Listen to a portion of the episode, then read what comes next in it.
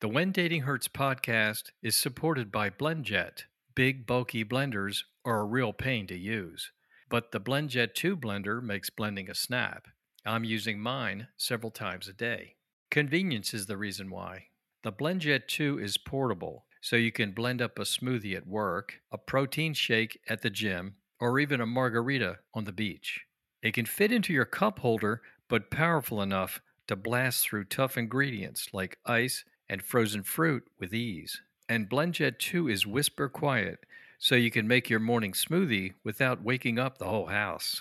BlendJet lasts for 15 or more blends and recharges quickly via USB C. Best of all, BlendJet 2 cleans itself. Just blend water with a drop of soap, and you're good to go.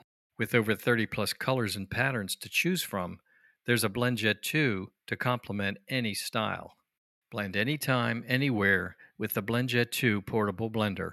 Seriously, what are you waiting for? No other blender on the market comes close to the quality, power, and innovation of the BlendJet 2. They guarantee you'll love it or your money back. Shop today and get the best deal ever. Head to blendjet.com and use the promo code WhenDatingHurts12 for your 12% off your order and free two day shipping. That's BlendJet. Spin your passion into a business with Shopify and break sales records with the world's best converting checkout. Let's hear that one more time. The world's best converting checkout. Shopify's legendary checkout makes it easier for customers to shop on your website, across social media, and everywhere in between. Now that's music to your ears. Any way you spin it, you can be a smash hit with Shopify. Start your dollar a month trial today at shopify.com slash records.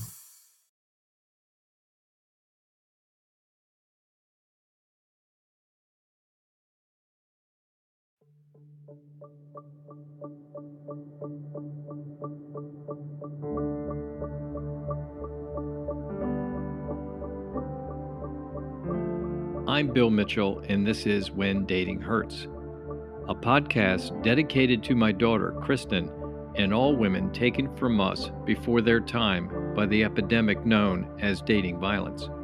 I will speak with authorities in domestic violence, law enforcement professionals, families of victims and survivors, and survivors themselves.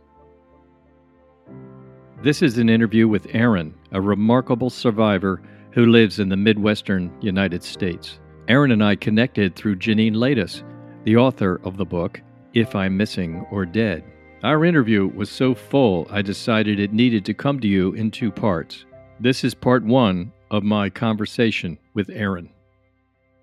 Yeah, I just like to welcome you to the When Dating Hurts podcast. It's really a wonderful thing that you've stepped forward and volunteered to come on and tell us your story. Welcome. Well, thank you so much for having me. Maybe start with what was your life like before you met this person who later put you into an unhealthy relationship, and you can take it from there. Sure. I was sort of in a unique situation in that my mother was dying of cancer, and I was her caregiver from the age of 15 to 25. She passed away when I was 25. So, for those 10 years, it wasn't exactly a glamorous picture, but close knit family, really leaning on one another, especially in in the face of that hardship. So, so you were the main caregiver during that time period. I was. I'm the middle of five children, but I was.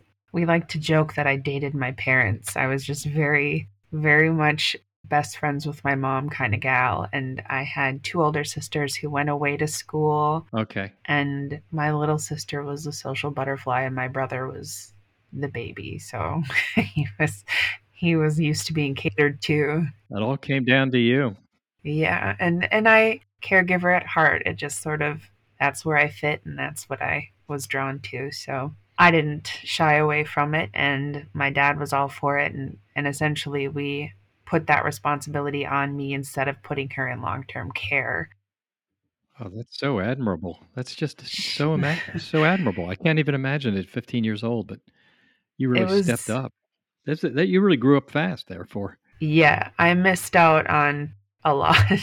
You had to. When I was in high school, then there were girls coming up to me worrying about will will their shoes match their dress at the dance and i was like oh my mom's in the icu so you know like it was just a very Mm, different world that i didn't know how to relate to people very well which does come into play later in that i didn't know how to form healthy relationships or recognize them because i had been already so isolated in the cancer bubble I can picture that because you have to kind of go through some things to develop coping skills and Mhm. trial and error. You're kind of sequestered at home and Mhm. you're doing a wonderful thing, but you're missing out on so much. I mean, 15 to 25. Yeah. Okay. It was a very different world, that's for sure. Being able to relate to people was not something that came naturally to me. I was very empathetic, obviously, but not able to understand normal life circumstances. Guess so. I worked in coffee shops in my 20s until my mom passed away and even after I was a, a supervisor and I worked at 3:45 in the morning until 11 in the morning Ugh. and then took care of my mom from 11 to 11 and then got back up and did it all over again. So I was very used to having someone to take care of basically all day long. When she passed away, there was a gigantic void. That really opened up your day, didn't it? The hard way. I had my own apartment, but I was never there because I was always with her. So then all of a sudden I'm home by myself for a long time. And oddly enough, my destructive relationship, he was introduced to me at my mother's funeral. It, It's an interesting handoff, isn't it? yes. Tell me about that. Yeah, absolutely. He was. You're at the funeral you meet this person. Yes. He was my now brother in law. He was his friend in high school. And I was in hyper hostess mode. Like, can I get you a sandwich? Can I do that? Like, wanting everybody to mingle and be happy. And, Uh, and everyone would look at me like, your mom just died. and I just, it was the only thing I could think of to do. but you're still at work, from- kind of. yeah. Yeah. exactly. And he he was kind of a wallflower and off to the side and didn't know anybody except my sister's boyfriend. So I was like, "Come, come sit by me. Come, let's." So after the service, we had you know a luncheon, and I was like, "Come sit by me. Hi." Da, da, da, da, da, da, and like Oh, wanting to make that bring him in so he wouldn't feel left Yeah, out. make make them feel comfortable. Sure, that's what Yeah. you did. Yes. And Ah. unfortunately, I mean, it was a successful connection because two months later was my sister's wedding. And he and I were both in the wedding. He was a groomsman and I was a bridesmaid. Sure. And so it just seemed at the time like perfect timing, as those things do, because I just lost somebody vital to me. And in walks this person who wanted my attention. And I had a lot of attention to give. A lot Yes. because I didn't know how to not take care of somebody. And he was more than willing to step into the role of someone I needed to take care of, especially given the fact that I lived all by myself. And unfortunately, when my mom passed away, my siblings and I did not grieve together. Some of us turned it into a competition as to who's in more pain, who loved her more, who missed her more, which just it didn't make sense to me and I didn't want to engage in any of that. So instead I was just kind of left on my own and left to my own devices and nobody really wanted to spend any time with me except for this person Oh, who I met. And I was so desperate for connection. And I had been so isolated from other friends and family because I'd been in the cancer bubble for 10 years sure. that he was the only person willing to come and spend any time with me. During that time, because he's kind of like you say, he's like the only lifeboat you've got. During that time, before you really got to know him, did you have any concerns, or were you just, you know, when they say, uh, don't look a gift horse in the mouth. You know, you just sort of like, hey, he's uh, Beggars can't be choosers kind of yeah, he, mentality. he's living and he's breathing. He he qualifies. Yeah, but additionally, because he was my now brother in law's friend, my sister and brother in law set us up. They're like, this would be a great match. And he was, as is in the case of so many of these situations, he was very charming, very charismatic, very outgoing. Laughed all the time. He was just jovial. And that was so intriguing to me because I was so sad. Sure, you were. I was so extremely sad that having somebody who could laugh and make me laugh just felt incredible. Mm.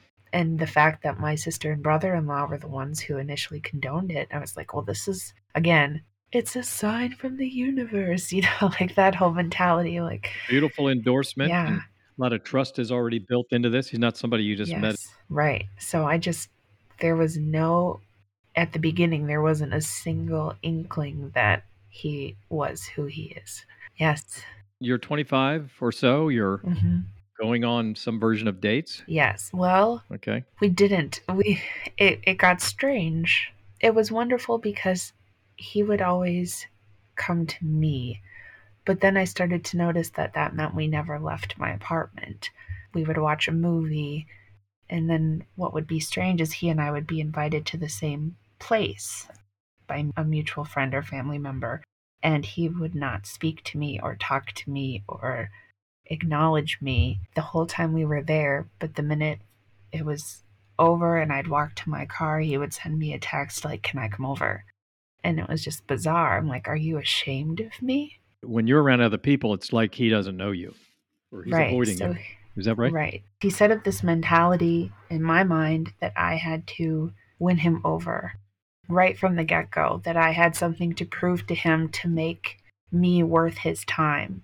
And it was sort of as time went on between us, it became more of a game to him. But at the beginning, I was like, well, I, I have to win him or I'll be all alone. Now, how far into the relationship? I mean, how many days, weeks, months are we when you're starting to get this bizarre challenge? I would say about a month in.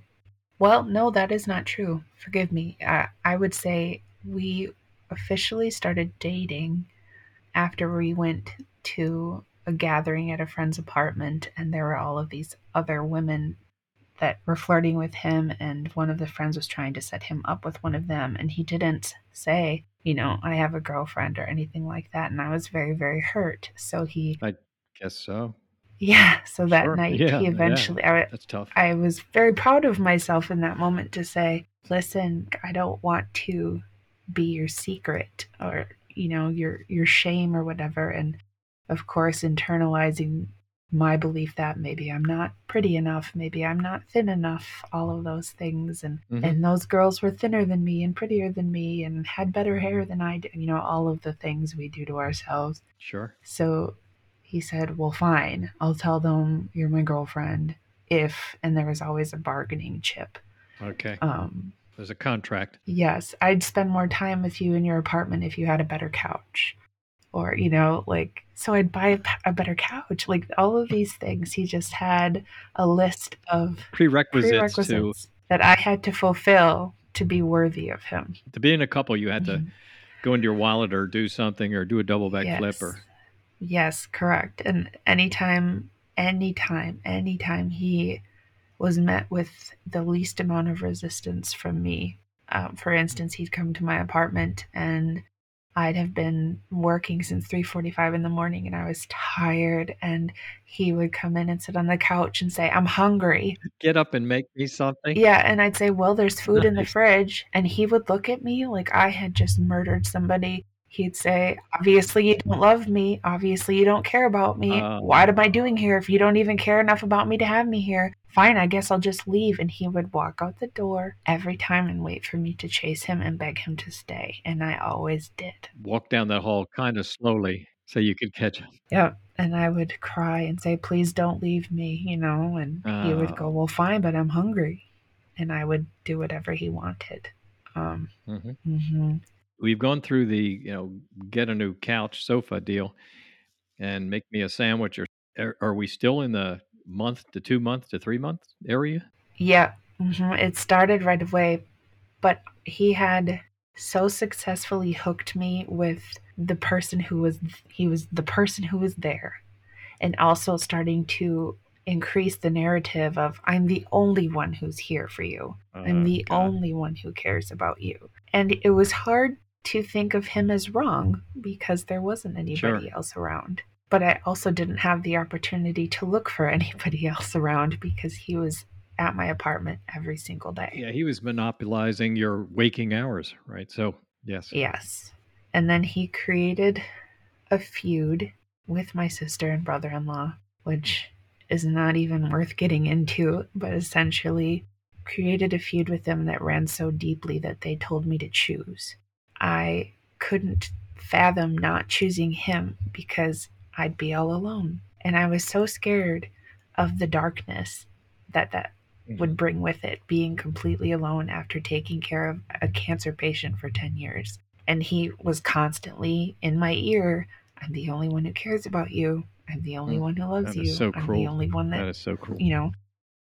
And I believed him because they were, in my mind, I'm like, well, why would they give me an ultimatum if they cared about me? Yeah, that follows. obviously they don't. He's the one Yes. who cares about me. So he successfully drove that wedge between the little family I had left and myself. So they all just cut ties. And there were the forced, you know, family gatherings and, and things like that. My family has had gotten so small because my mom was the center of the wheel. That's what I like to say. She was who everyone was connected to. So I, t- I tell people that we're the branch of the family tree that fell off because nobody really talked to us anymore after Oh, my mom sad. died. Sorry. Very sorry. Thank you. My dad's side of the family, my dad was my mom's second husband, and he adopted my two sisters and I when I was four. So his side of the family never really considered us family, Okay. unfortunately. So it was just my mom's side, and they were no more. So it was just my siblings and my dad, and they were they were like, if you're to be with a guy like this, we don't want to be around you. And it was confusing because I'm like, well, you introduced me to him. You set me up with him.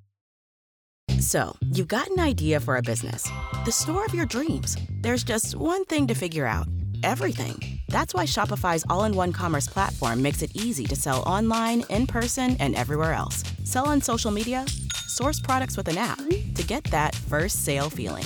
It's the only solution that gives you everything you need to sell everywhere you want. So, when you're ready to bring your idea to life, power it up with Shopify. Sign up for a $1 per month trial period at shopify.com slash listen. Like you've known him since elementary school. Now he's suddenly a guy you can't stand me being with. It didn't. It didn't No, make doesn't. sense. And you combine that with his constant reiteration of "I'm the only one." You know, it's us against the world. I'm here for you, which all sounded like positive things. Like he's here for me. Us against the world. All right. Looking back at that from this point, Mhm. I mean, the word isolation keeps coming up. Is do you think that's really what he was after? He just wanted to get you off by yourself, and and everybody else could just get out of the way. hmm At the time, I couldn't see that, but it's absolutely 100% Okay. his main objective. He was a volunteer firefighter and he was trying to get his EMT, which they Mhm. required. And he could not pass the test, the written exam. He failed three times. So he decided that it was my responsibility to make sure that he passed the fourth time. And that meant I would have to read his textbooks out loud to him from cover to cover and study with him and make him study guides and do practice tests every single day after my shift at the coffee shop. So I was extremely tired. I'd get home at 11:30, he'd come over at noon and my eyes would be drooping and he's like obviously you don't care about me. Obviously you don't love me. Yeah, his interpretation is so cruel. And I was just killing myself, essentially taking college courses that I wasn't in and making sure he passed. One thing my family will never forget is my birthday of that year. I always went out to lunch with my grandma, and he called me because I wasn't at my apartment at noon. And he said, Where are you? We're supposed to study. And I said, Well, I, I told you today is my birthday, and I'm going out to lunch with my grandma. And he screamed at me and berated me and said every mean thing he could think of to make me feel like I was nothing and that I, you know, you don't care about me. Do you understand how important this is? And I'm like, it's one afternoon that I'm asking for for my birthday, and he he wouldn't speak to me for 48 hours. He's going to really punish you for that one. Yes. And I equated our relationship to like, you know, a drug where I was so addicted to it that going without it for 48 hours was absolute torture. And I was terrified that he would never come back because I went out to lunch on my birthday. Yeah, it's bad. Uh, and it just kind of, Mm. it just kind of progressed like that.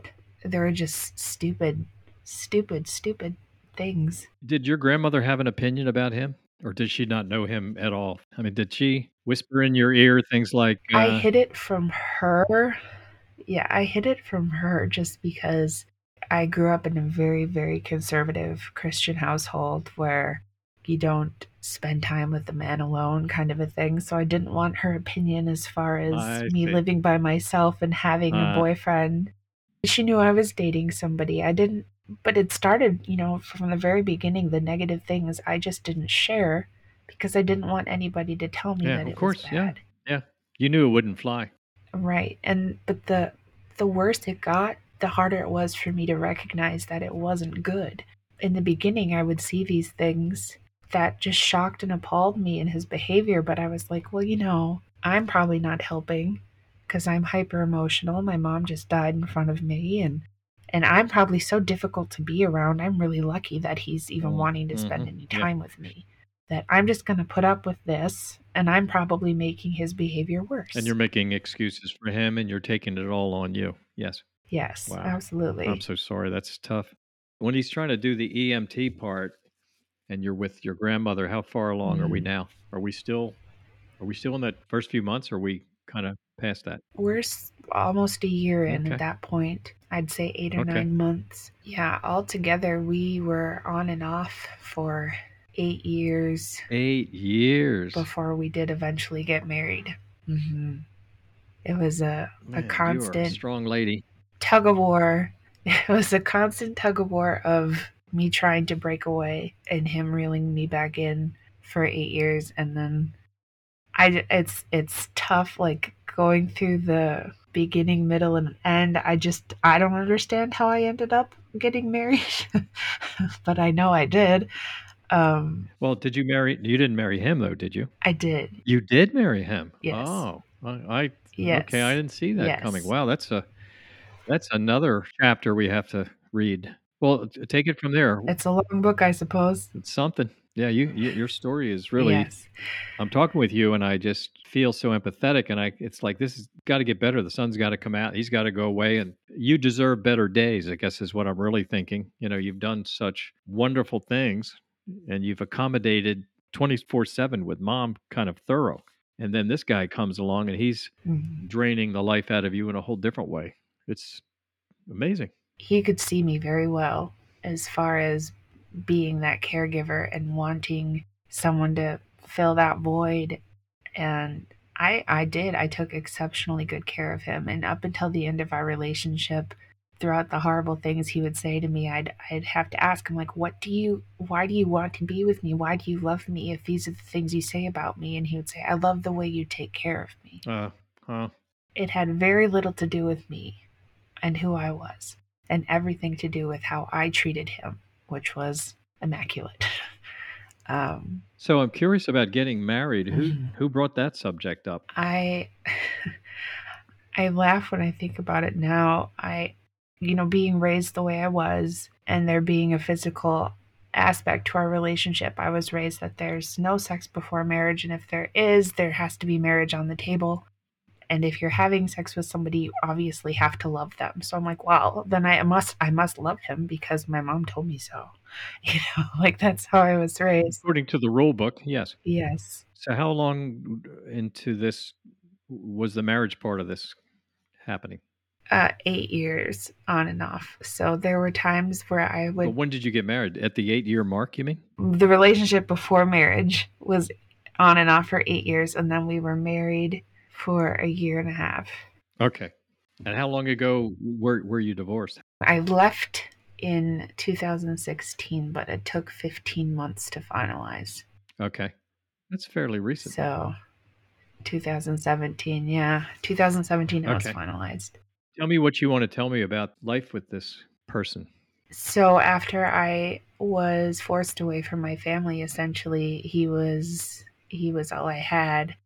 But I wasn't doing well, and he could see I wasn't doing well. So, a great way to keep me around was to suggest that I buy a puppy. And I did. I became obsessed with this dog. This dog was everything to me. Comfort puppy kind of a thing. Yes. And he was really mean to the dog. Oh, I was like, sheltered the dog quite a bit. And then I ended up getting another puppy so they could be friends. And it became a really good tool for him to control me with is if you ever because he paid for the second second dog. He's like if you ever leave me i get izzy. Who was a little yorkie. I'm like you could you can't take my dog. And he's like but i would. What kind of dog was the first dog? a miniature schnauzer. Okay, so apartment-sized dogs, kind of. Yes, tiny little dogs, and they were the loves of my life and were the best distraction ever from losing my mom. The problem with it was is they were helping me get better, and I wasn't as sad and down and dependent on him because I had these little things to take care of that were a lot more fun to take care of than he was. He started becoming more combative, more needy, m- meaner. At one point, four years in to our relationship, or almost five, I suppose, I had had it. And I asked my brother in law for advice. I'm like, what should I do? Because he had this affinity for whenever I was going upstairs or slightly bending over or anything like that to spank me or hit me as hard as he possibly could until I fell and he would just cackle with laughter like this was the funniest thing he'd ever seen. And i would plead with him like why is this funny? You're causing me pain. Why is it? I don't know. His answer was always i don't know.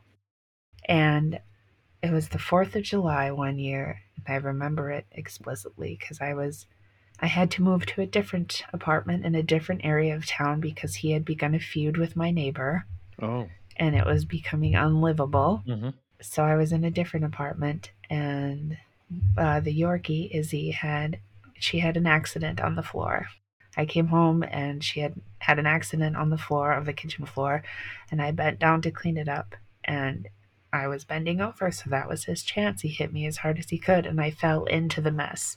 oh my And God, that's I was so bad. That's so. he was laughing hysterically and i was i was angry but i was so hurt and just started sobbing which made him laugh harder Oh, and making fun of me. And i was like i can't i cannot do this anymore. And so i went to um, my sister and brother-in-law's home and said what what can i do? Like i i need to be done. What can i do? And he said cut all ties. Cut all ties. And so i did. Tried to. He found various ways of communicating with me and then said, Fine, good luck. Try to find somebody else. Try to date somebody else. Nobody else will ever love you like me. No one else will ever date you like me. Nobody would want you. Look at you. You're disgusting. oh God, And that's that's so bad. I believed him, but at the same time had made a connection with somebody I went to high school with. And I was like, it's a sign. He was wrong. Somebody else does want to date me. And I tried dating him. And then this person said, I'm sorry, I have to focus on my career, which I took to be I'm hideous. I'm horrible. I'm unlovable. Nobody would ever want me. And I, of course, believed him. And he was right there, ready to say, I told you so. And I was like, You were right. Haven't you learned the lesson yet? hmm So then a few months later, we were engaged. Who brought it up? Somebody had to say, "Let's get married." I, I would ask him, you know, what are your thoughts on marriage? Do you ever plan on getting married? And he would joke, you know, like, not to you. and I, you know, I'd be hurt and sad. And he's like, why? You want to marry me? You want to marry me? And just make me feel s- stupid. Mm.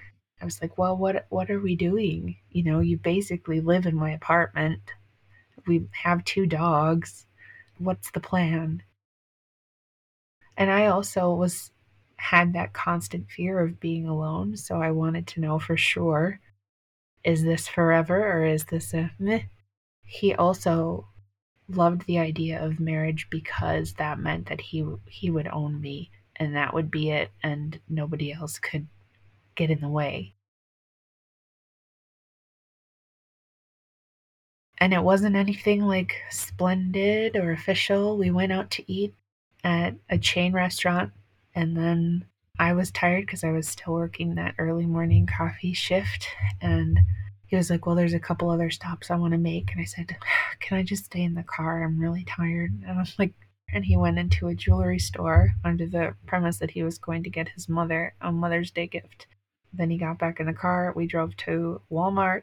And as we're walking through the parking lot, he goes, So, hey, this isn't a ring yet because they have to order it, but you want to marry me? And he handed me the receipt in the Walmart parking lot. And I was like, This. This is it. This is my big proposal. That's It's all a I it's get. a receipt for the ring. Is that what that is? Yes, it was a receipt for a ring, and because he had ordered it, and he put it in my name, so all the bills came to me. So I, I bought my own engagement ring.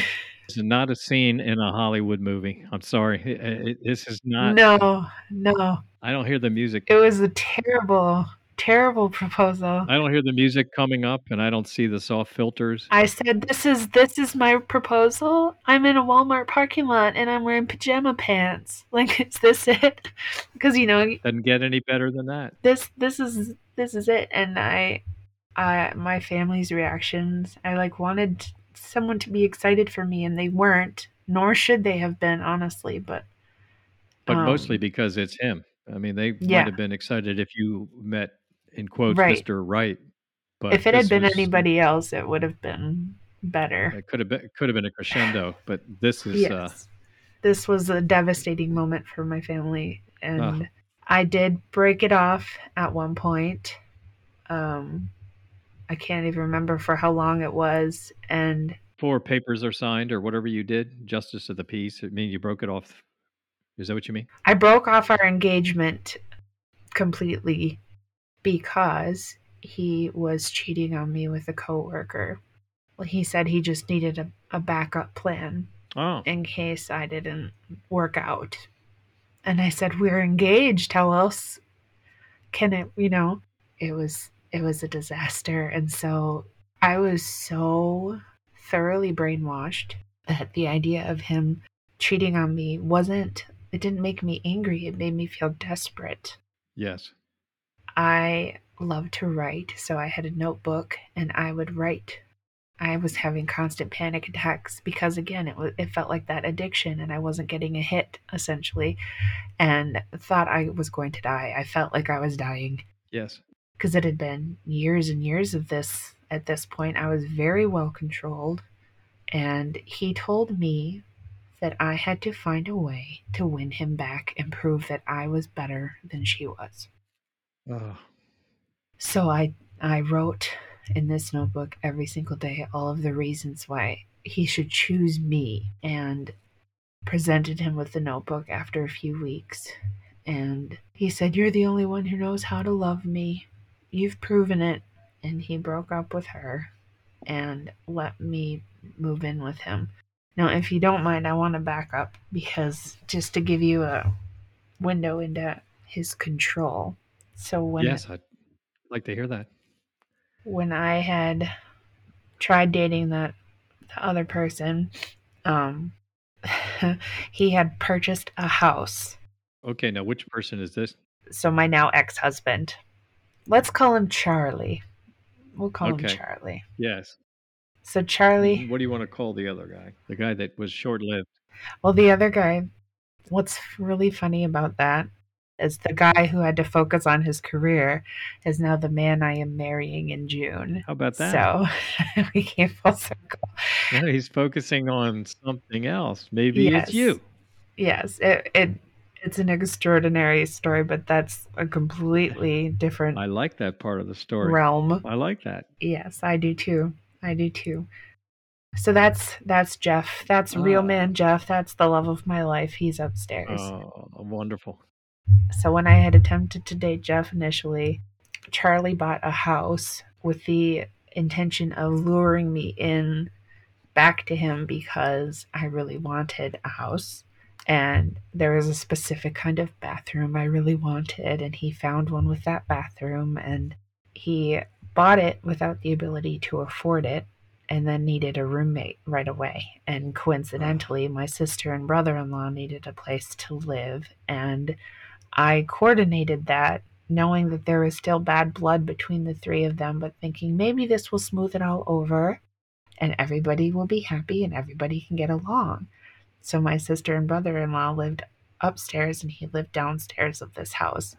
And he would take it very personally when I would visit my sister and not him. You'd go upstairs and you'd spend enough time downstairs. Correct. And Okay. one day, it was in Hmm. February in Minnesota, which, if you're not familiar, is very cold. I would imagine so. and yes. um, it was the week of the Super Bowl. And so I was leaving. My sister and brother in law had left, and I spent a few minutes talking to Charlie about, you know, hey, how are you? Just checking in, so on and so forth. I was no longer dating Jeff, and but I wasn't, you know, wanting to be back on that road yet or at all. Mhm. And he was like, "You said we could still be friends." And I'm like, "Well, we are friends. You know, you you live with my sister and brother-in-law. I'm here fairly often." He goes, "Well, why won't you come over on Sunday and watch the Super Bowl with me?" And I'm like, "Well, thank you for the invite, but I don't really watch a Super Bowl except for the commercials. I don't, I don't follow football, and it's my only day off. I'm really looking forward to just being by myself at home and having Sure, some time sure. to myself. And he was furious. And his home, where he was living, did not have a driveway, but it had an alley in the back of the house with a very, very small carport. So you'd Mhm. have to walk from the house through his backyard out into the alleyway. And so that's where my car was parked. And when I had gotten there, so he, when we had broken up, he kept his word and, and took my Yorkie from me because he Mm, paid for okay. her. So Izzy was there. Yes. And when I got to the house, I picked her up and she instantly peed all over me. She was so excited. Yes. Charlie, wanting to prove how great he was, offered me some pants and a shirt and threw mine in the wash. Oh, And then I went to hang out with my sister until they left.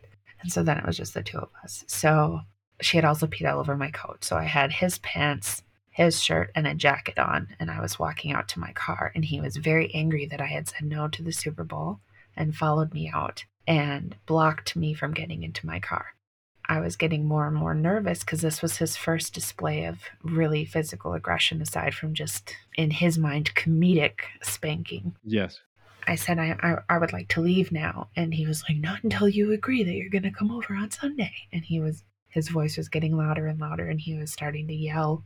I said, "I'm not coming over on Sunday. I told you that." And he said, "Well, then I want my pants and my shirt and my jacket right now." And I said, "Okay, my clothes are in the washing machine.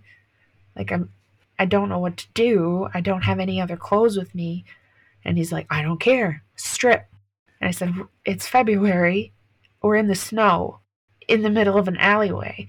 And he said, I don't care. You're not leaving with my stuff. And proceeded to prevent me from getting in my car unless I took everything off. And so I did. Hmm.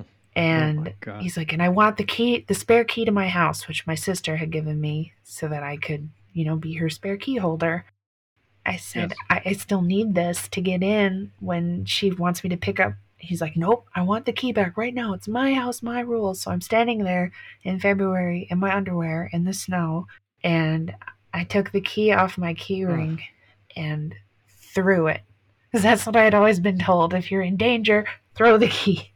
So I threw the key. The other way. So he ran after the key, and I got in my car. Mm. And at the time, I was living with my dad um, because he had forced me out of my second apartment, had made that impossible. So I was living with my dad, and I had to go home to my dad's house in my underwear and explain. And I was devastated and embarrassed and humiliated and terrified of what had just happened and how he had just acted. And he How did your dad handle that? Did your dad see you, or he just managed to slip in? He did. He was like, "What? What?" And I like dashed up up the stairs because you know it's also your father. You don't want him to see you in your underwear. And I was sobbing, and he came Yeah. up there and he said, "What happened?" I'm like, "I don't want to talk about it." Eventually, I did tell him what had gone on. I told. Sure. I ended up telling him everything. Yeah, but that was just A lot. that's just sort of a Sure, window right. of what went on during that break. So that's where I get confused by my own actions. Like, how did we get there? How do we go from there to getting married? Blows my mind. But you know, it doesn't happen all at once. No, it's it's a slow burn. Yeah. It's a very slow quicksand, and then you're up to your neck. I'm curious when you said that he was mean to the dogs. What does Mm. mean look like? Well, when I moved to my dad's, I ended up, I had the mini schnauzer, Dodger, and he was devastated to not have his his friend Izzy. So I ended up getting another puppy and a little Chihuahua Yorkie mix named Mele Kalikimaka. and uh, There we go. In Hawaiian? Merry Christmas. It was my mom's favorite Christmas song. Aw. And, oh, uh, oh, yes. Okay, I got that. Mele Okay. Kalikimaka. Yeah. But you must have had a nickname for the dog. So Mele for short. Thank Yeah, you. I Melee. was thinking that. it would take a while. Sorry, side tangent about puppies. Apologize. Um, No, no, no, no, no. I asked you. so we had the three total, and when I ended up going back to him, we had all three at his house, and he, especially the Yorkie, he would almost like if she had an accident in the house, which she did a lot. He would almost drop kick her out the back door into the yard. How do you almost drop kick? He would throw her or kick her Throw her. out the door. Oh, Uh huh. Sometimes he would hold her because she was, you know, a little five to seven pound yeah. dog. yeah, sure. He would hold her up in one hand and then spank her as hard as he could with the other hand, which, you know, could be back breaking for oh somebody. god. Yeah. Yeah. Little bones. Little dog. I would, um, I would hide them, hide the dogs if, you know, somebody had made a mess. It became habitual for the Yorkie to mess in the house because he wouldn't let them out. And so if I wasn't home to take care of them, they would mess on the floor because they didn't have anywhere else to go and he would punish them for it. yeah, they couldn't hold it forever. Yes. Yeah. That's nice. That's nice. Skipping ahead to just tell you more about the dogs, I had to leave in secret and I could only take the third dog with me because I had a home set up for the Chihuahua. I didn't have a home set up for the other two.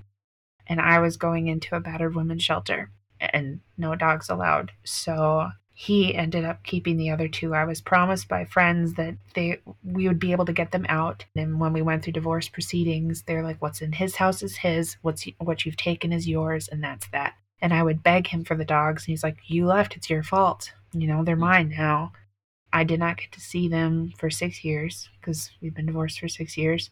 He contacted me one day to tell me that Izzy had died and that he was going to bury her in her backyard, in his backyard. And he and I did have a child, but uh, I would hear from my son, you know, the condition of the dogs and were they ever touched or played with, and they were not. They were locked in the concrete laundry room, no windows, no lights, 24 hours a day.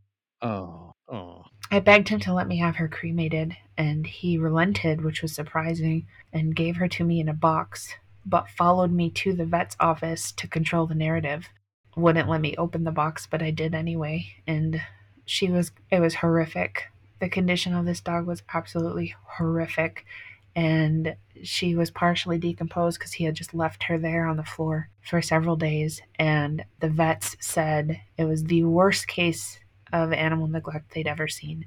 And I Oh. said, He still has my other dog. What do I do? And they told me to call the police. I called everyone. They checked on him and they said, Well, no, he's a really nice guy, you know, and he's very sorry. And it won't, ha-. and we scared him straight.